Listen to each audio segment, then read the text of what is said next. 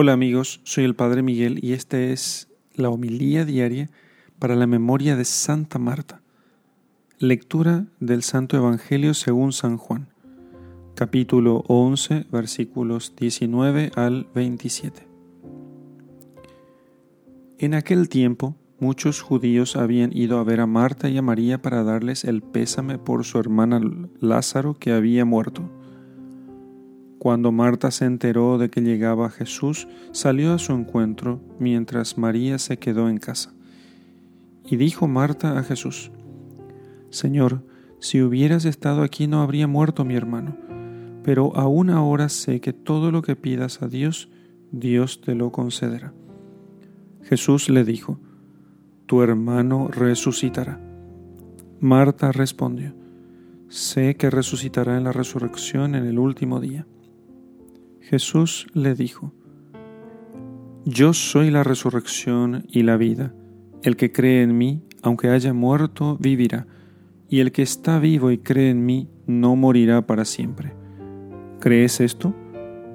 Ella le respondió, Sí, Señor, yo creo que tú eres el Cristo, el Hijo de Dios, el que tenía que venir al mundo. Palabra del Señor. Gloria a ti, Señor Jesús.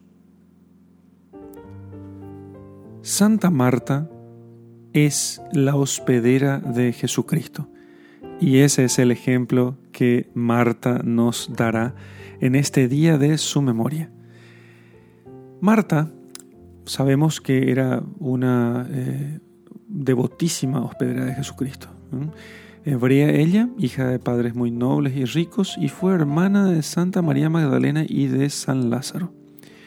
Ella quiso servir mucho a nuestro Señor Jesucristo, tanto que un día reclamó que su hermana María no le estaba ayudando, pero Cristo, que tenía mucha, mucha, mucha amistad con ella, le dijo que prefería que María Magdalena estuviera sentada a sus pies escuchándole.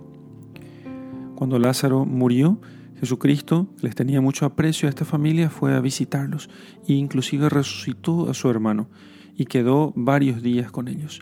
Siempre que Cristo pasaba por allí, quedaba en la casa de ellos. Pero después de la ascensión, se desató una gran persecución en Jerusalén y alrededores, y entonces tomaron a Marta, a María Magdalena y a Lázaro y confiscaron todos sus bienes y los pusieron a ellos y también a Maximino, que era uno de los setenta y dos discípulos, y los colocaron en un barco sin velas y ni remos, para que murieran, murieran en el mar. Pero el navío, guiado por Dios, eh, llegó al lugar que hoy es conocido como Marsella. En esa ciudad enseñaron estos santos la doctrina del Evangelio y convirtieron a muchos a la fe. Marsella, esa ciudad que está al sur de Francia. Y eh, lo mismo también hicieron en una ciudad cercana, llamado, una ciudad llamada Aix, o que se escribe Aix. Bueno, se gloría Marsella de haber tenido como obispo a San Lázaro y Aix lo tuvo como obispo a San Maximino. María Magdalena se apartó al final de su vida a un áspero y solitario monte para emplearse toda ella en la oración y la meditación. Y Marta, con una criada suya llamada Marcela, edificó un monasterio y eh, allí, en compañía de otras muchas eh, mujeres vírgenes, se dedicó a la oración y al servicio de Dios. Y así, Marta, después de la Madre de Dios, de la Santísima Virgen, ella se abanderó con la bandera de la virginidad, de la cual hizo voto.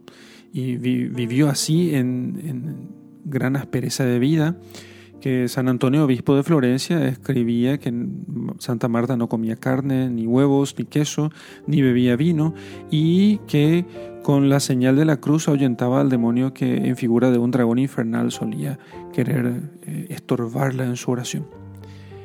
Y cuando estaba a punto de morir, se le apareció nuestro Señor Jesucristo, nuestro Redentor, y le dijo, ven, hospedera mía muy querida que como tú me recibiste en tu casa, así yo te recibiré también en mi reino.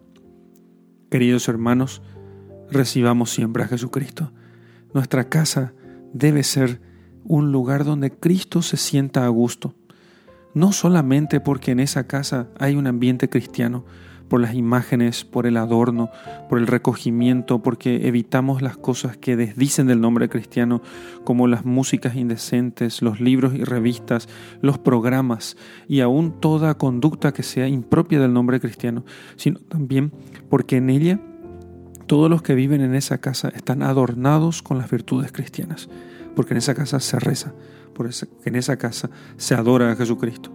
Y así, si nosotros recibimos a Jesucristo en nuestras casas, como Santa Marta, también Cristo nos recibirá en su reino, cuando termine el curso de nuestra vida.